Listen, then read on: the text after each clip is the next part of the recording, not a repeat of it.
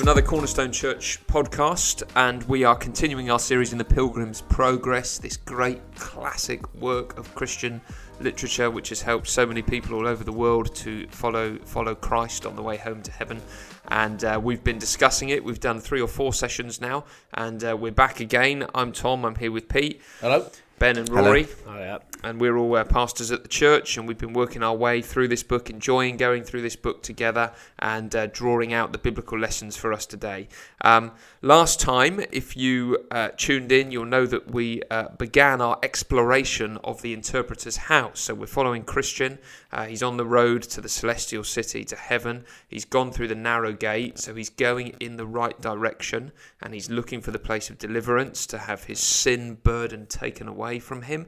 And uh, this interpreter's house is that is like a guide or a pastor or a prophet or a preacher who's showing him the things that are needful for him, truths that he needs to know that are going to keep him uh, on the straight and narrow as he as he goes to heaven.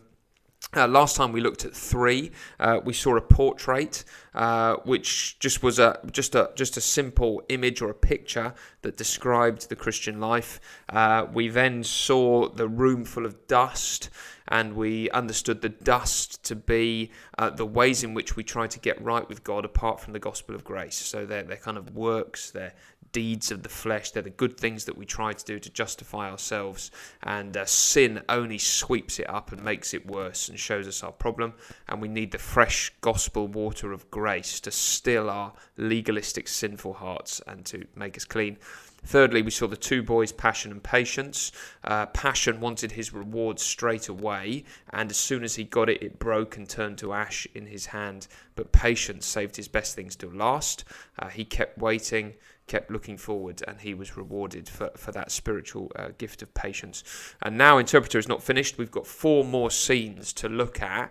And so the next one is a, uh, a well, somebody else explain. What's the what's the next one? There's a There's a, a, fi- fire. there's a the fire room. going on, and um, you have someone trying to put that fire out, uh, and uh, but it it just won't go out.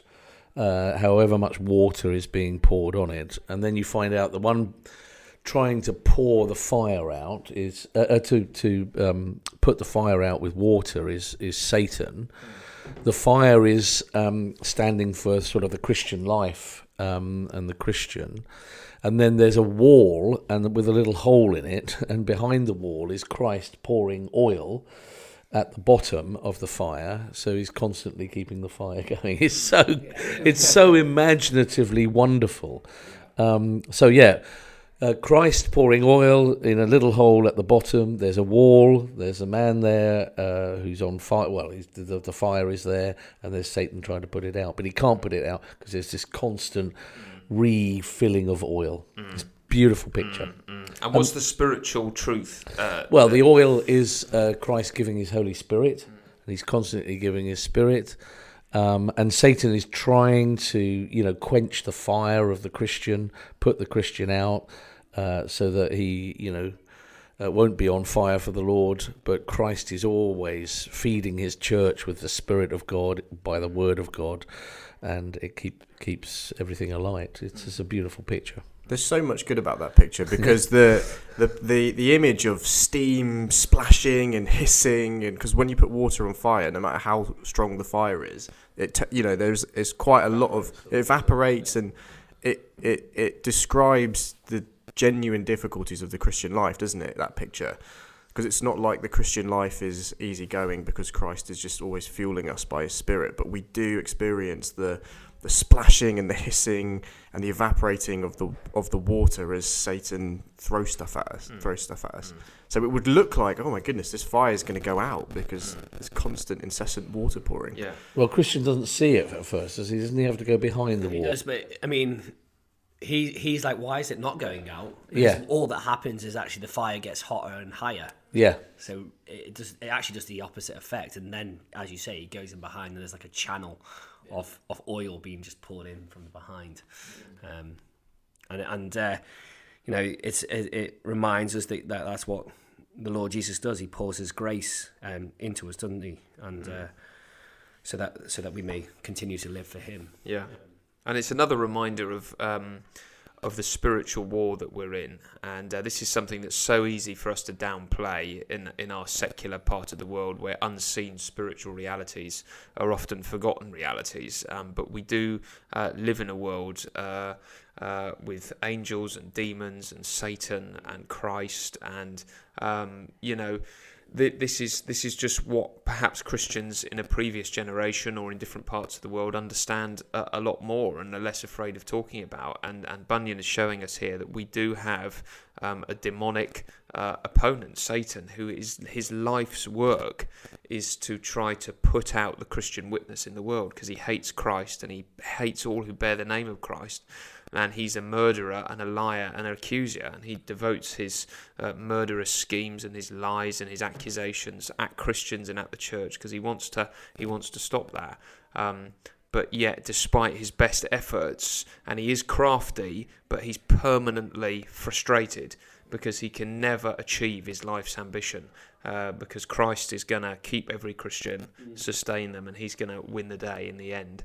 Um, and yet there's an element of mystery about how Christ keeps us going, and that's the interesting thing about this room, isn't it? That he's not, although he knows that Christ is the one pouring the oil upon his faith, um, the means by which Christ is keeping him and how exactly he's not being put out is a bit of a mystery to him, uh, which does speak into our lives, doesn't it? Because you know, I think often, sometimes as Christians or from time to time we wonder, you know, how, you know, left to my own strength, I would never be able to keep going. How am I still going. And yet Christ is mysteriously, you know, through his word, through his people, and through all kinds of other means, keeping us, keeping us every day. Um, and that's what Christian needs to remember for the road. And he's not coming out in front of the water with an umbrella, is he, Christ? Because some people think, like, why isn't Christ defending me here? Why is he not stopping the water?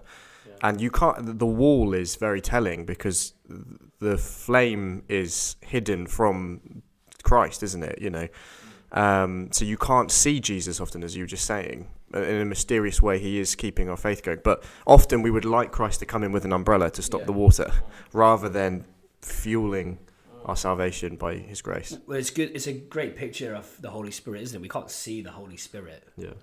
You know, but but Christ. That's who Christ gives us. He gives us the Holy Spirit so that we can do everything, and we can we can live. And so to have, you know, the invisible God, the Spirit within us. You can't see it, but if you reveal it behind the wall, behind it all, He's there. And the and the and the proof of all of this is is history, isn't it? That there is a church. Christ mm. says, "I will build my church," yeah. and the gates of Hades, the gates of hell, Satan's power will will you know not prevail. Mm. Um, and actually, we're going to go into Satan's territory. He wants to put us out. Mm we're going to knock his gates down and build the church. So, I mean, you know, that's the case, isn't it? Wherever the church is trying to be put out by the authorities and uh, the powers that Satan uses to put put out the church, it starts growing, doesn't it? Yeah. Um, I mean, you know, we, we hear about uh, Iran. I mean, you know, people are even saying, uh, uh you know, not not exaggerating as far as I can hear that that you know soon Iran will be seen as a Christian sort of country.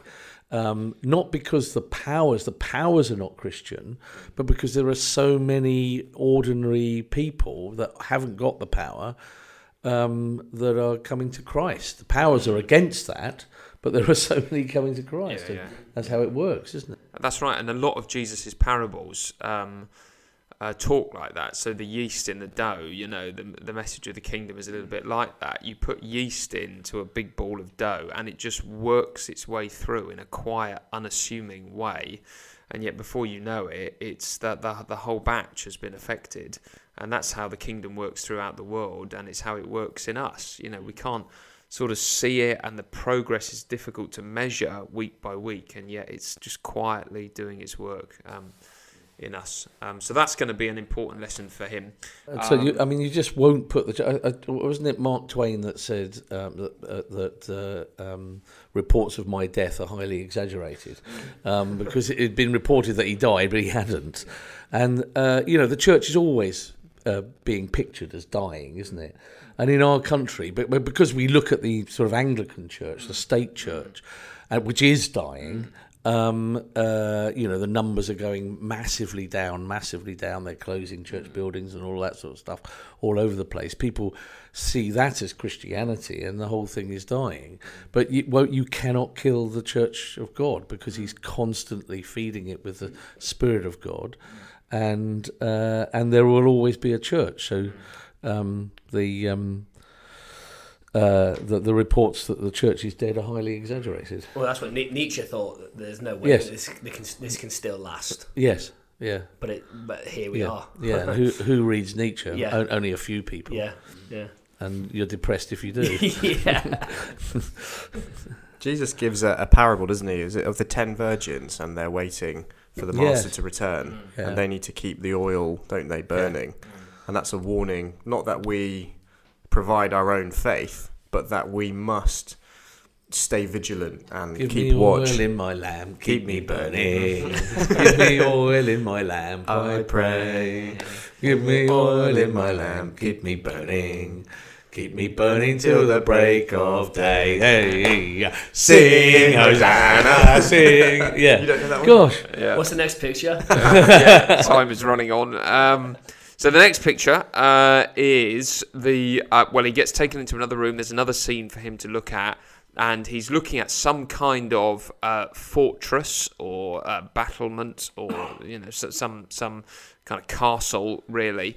And um, there's there's a there's a lot of people like guarding the door. Is that right, or in front of the door? And there's also um, there's also a man who's sat at a booth with a book of some kind, and you you have to give him your name, and then you can uh, approach uh, the the castle, which is I think a picture of the kingdom, the kingdom of Christ.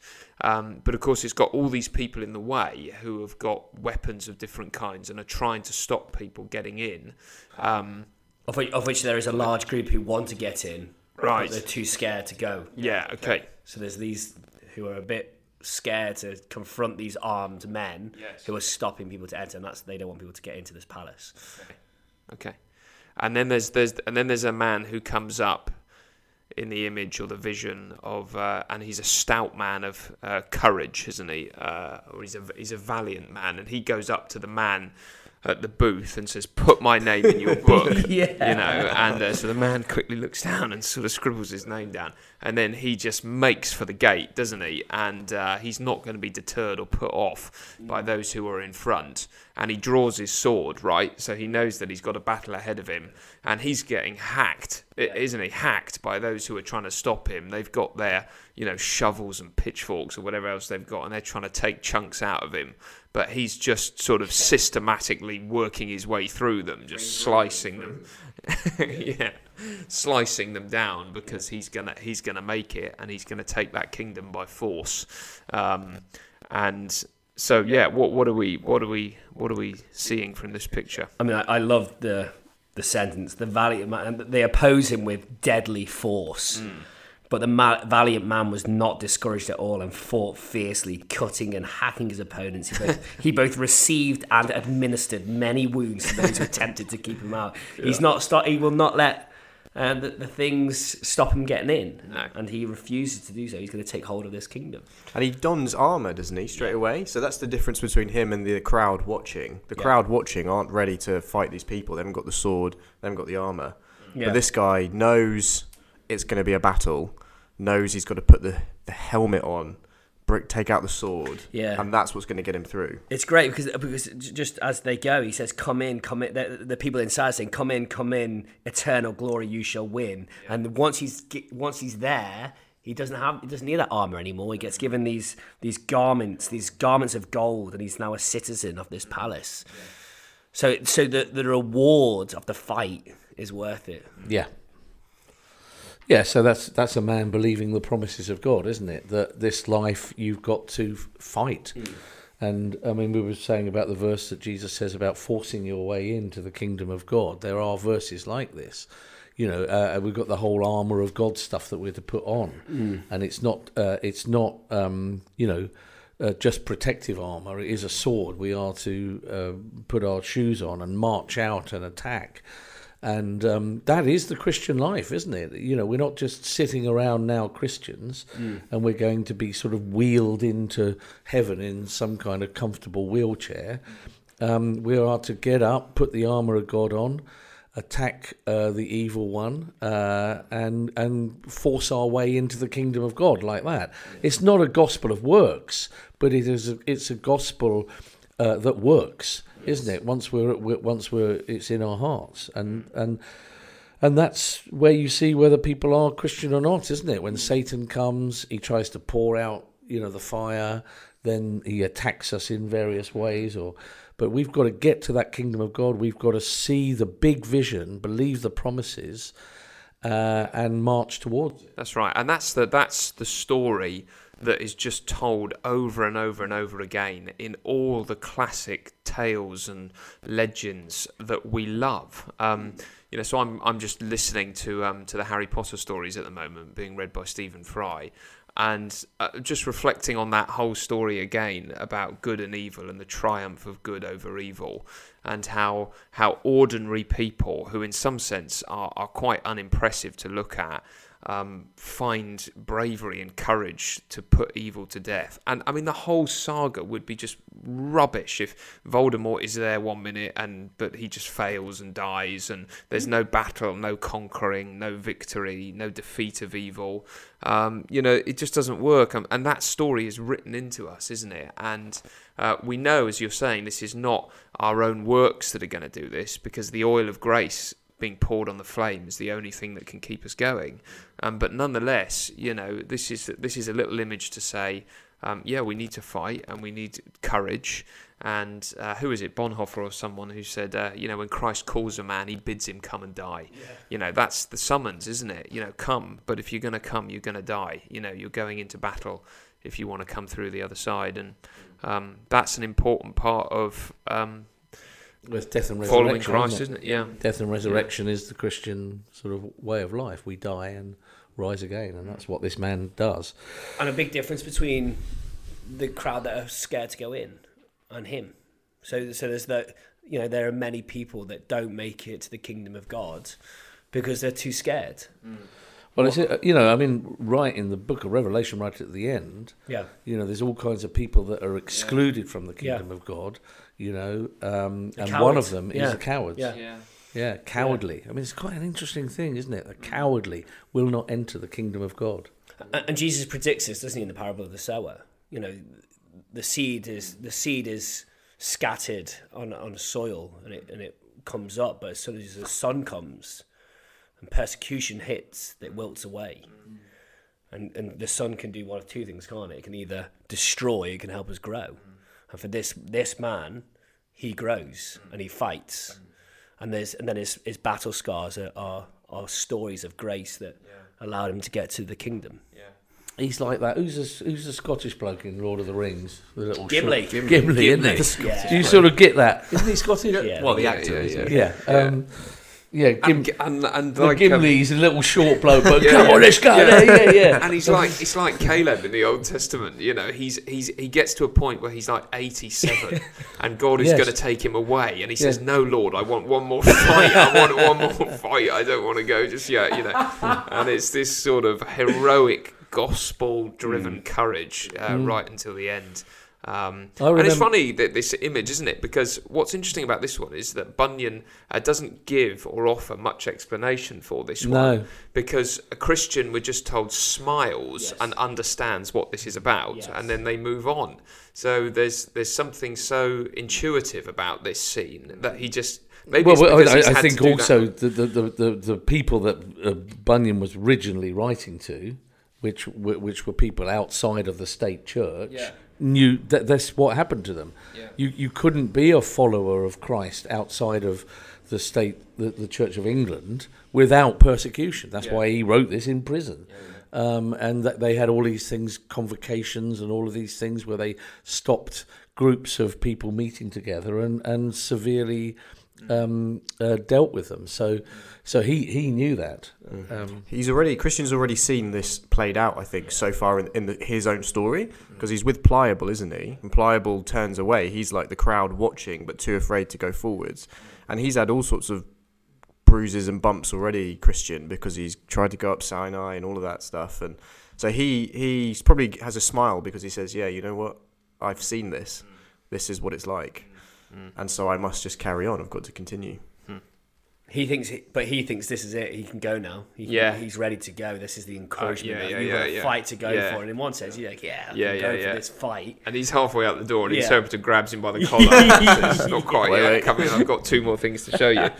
And I mean, you know, we were, um, you know, we've got two more to do, and they're big. They're, you know, they're big ones. Uh, so the next, so the next room, uh, he goes into, and uh, Bunyan tells us that it's a very, very dark room. And inside the room is a man, and that man is imprisoned within a cage, and he's looking very despondent. So his face is towards the ground. He's got his hands clasped together. He's sighing. I think the phrase is something like a heartbreaking sigh or a heart heart tearing sigh, as if his heart was going to break. And then the interesting thing with interpreter here is he basically says to Christian, uh, if you want to know what this is about, you need to speak to him. You need to ask him. So Christian is then encouraged, you know, to ask this man why. wh- I mean, his first question is, "Why are you like this?" or something, or "How did you get here?" or What are you doing here? Yeah. "What are you doing here?" Yeah, But it is a desperate thing, isn't it? Hmm. I, I think this is one of his most vivid I- images. It's hmm. it's it's really despairing hmm. when you when you see this man, and uh, we're meant to be shocked. And again, I think it's it's just interesting how Bunyan is is discipling us, and I don't know any book in modern discipleship that would have this in. Uh, I have to say, and I think it's missing in our discipleship. The absolute warning: if you if you mess with God's promises, um, then then this is where you could end up, and that scene is meant to spur you on to carry on living for God. It's, it's really scary because he, says, I, I am what I was not once. Well, what were you? Well, I once was this uh, attractive and professing Christian. Both, and, and, and he, he looks like a Christian. He says, I'm going, I was going towards Celestial City. I was excited to go there. But, and then, and then that's the way he's sort of, mm. I'm sighing because I'm, I'm not no longer that person. Mm. and then what does Christian ask him then? Says, "Well, what happened?" or something. Yeah, or, well, what he says, what are you now? Because he Yeah. says, I am what I was not once. Well, I was a Christian. Well, what are you now? Yeah. He's now a man of despair, mm. and uh, he's captive. Uh, he's in this iron cage, as he says, and there's no way he can get out. And he's totally, totally depressed actually by his by his situation. But I mean, he's like a Judas, isn't he? So he's depressed and broken and t- has tasted of the things of God, Yeah. um, but he's not repentant. And uh, I mean, you get that in, in Hebrews. He's he's got this, hasn't he, from Hebrews six and Hebrews ten and stuff. The really strong warnings. So in Hebrews six, it's it is impossible for those who have once been enlightened, who have tasted the heavenly gift, who have shared in the Holy Spirit, who have tasted the goodness of the Word of God and the powers of the coming age, if they fall away, to be brought back to repentance, because to their loss, they are crucifying the Son of God all over again and subjecting him to public disgrace. I mean, it's such strong words, isn't it? And uh, you know, and, and yet that is pastoring people, isn't it? We have to warn ourselves and people. If you move from Christ and if you've tasted of His Holy Spirit, you know you've got to be so careful because you might be what this is often called in in Christian sort of language an apostate. You may not be, but you don't know that you're not. Uh, so backslide. You know when you, you, you often hear people. uh, I've heard heard it. In fact, I heard it the other day. Um, oh, I'm a I'm a sort of backslidden Christian. And we must say, how, how dare you say that? You can't speak that language because you may be an apostate. You may so backslide hmm. that you, in the end, it, you're a Judas. You can't repent. Hmm. You're sorry for your life. You, you've uh, disgusted yourself in what you've done with Christ, but you never really repent. It's only just regret. And uh, and it will be regret for eternity. Yeah, and he certainly feels that sort of um, too far gone attitude. I mean, the the language is, you know, um, I've grieved the spirit and he is gone. I've flirted with temptation. I've provoked God's anger. He's left me. So he's feeling all this despair here. And, um, you know, Christian's saying to him, Have you got, Is there any hope here? And he's like, No, no hope. There's no repentance now. I've so, as you say, so hardened my heart to the word of God and to the and to the light of the world, as he says, that there is no repentance for me. And he believes God is a cruel master, doesn't he? Because he believes God has shut him in this cage. Um, whereas he doesn't understand the mercy of God, does he? And the grace of God, that even if now he repented, he would be free of it. But he, he can't see that. and But he can't see that. repent. Yes, so he doesn't know God. This is, you know, when, when in in the in um, the Bible when it says many people will come to me on that day and say, "Lord, Lord, did we not do this?" And Jesus says, "Away from me, I never knew you." It's because really they never knew him. Um, and anyone who goes to Jesus on, on Judgment Day and says, "Oh, you were a harsh master. You you jailed me up in my sin," he'll say, "Well, you never knew me then, because the cross was for you, mm. and you you crucified me all over again by denying that." Yeah, but, uh, th- but this has to be a warning to all of us, doesn't it? Yeah. That like don't, uh, and I think we can so easily treat sin lightly. Mm. Well, don't treat sin lightly because you know, look at the consequences of that, mm. and if you continue in those patterns, then then warning, and we need to hear the warnings, don't we? Uh, Well, I, that's mean, what our sin, uh, light-hearted as we take it, is kicking dust in the face of Christ, Yeah. who's dying on the cross for it. Yeah. And if we carry on just kicking dust in his face as he's dying on the cross, you know, we're we're we're abusing him and belittling him, and and and yet we're supposed to be living for him and living in the light of the cross. Yeah. So, yeah. And it's uh, it's the thing with you know knowledge. You know, so these people in Hebrews had heard so much about Christ and the atonement that He provided, the salvation that He can offer, and yet they weren't really acting on the knowledge. And, and that's the thing. You know, spiritual knowledge is a dangerous thing if you don't act on it, um, because uh, you're hearing the news that can save you, but you don't do anything with it, and you think, well, there's nothing else for you to know. Um, so if you don't listen to this, you're going to re-crucify the Son of God all over again. You're going to treat His sacrifice as a something that can't can't help you. Um, and that's a dangerous place to be. It's like Pharaoh, isn't it? You know, he's he hardens his heart time and time and time and time and time again. And God is hardening his heart because he won't respond to the word of God until eventually the worst plague of all is that Moses says, You will never see my face again. Yeah. And that's the point that that's so terrible because it means the word of God will now never come to him Yeah. again. His opportunity is past. He can't repent anymore because he wouldn't. He can't. And he can't because he wouldn't. And that's what this, this man says to us, you know. reminds me of um, a quote I read. I read Spurgeon quote, and it was like, "More dangerous than a fool is a knowing fool." Mm. And so we can know all the promises and we can know all the stuff, but if you're you're right, if we don't act upon it, mm. then th- there is nothing more grave than mm. that, is it? What what are we doing with the knowledge that we have? And you know, we've got to ask ourselves those questions. And and and Christian says, "Let me remember this man's misery," or interpret says, "Remember this man's misery." Yeah, right. so so that you don't fall into this trap. I think it was um, D- D.L. Moody, or it might have been Spurgeon, but I think it was D.L. Moody who tells the story of a, a man who was brought up a Christian and knew all the Christian message, and but kept putting off um, following Christ uh, for um, setting up a mill in, in, in the north of England somewhere, um, uh, some kind of you know cloth mill thing, and they're extremely noisy places.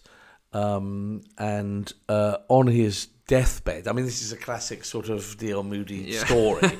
on his deathbed, um, uh, he was saying um, he sees Jesus uh, speaking to him, and he's saying, um, "I see Jesus, but I can't hear. I can't hear because of the mills."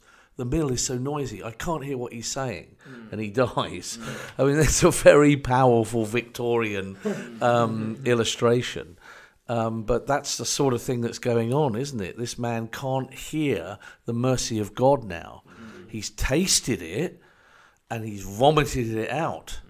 And and now he just can't taste it again. Yeah. I don't think it's an accident that this is before the cross for Christian as well, isn't it?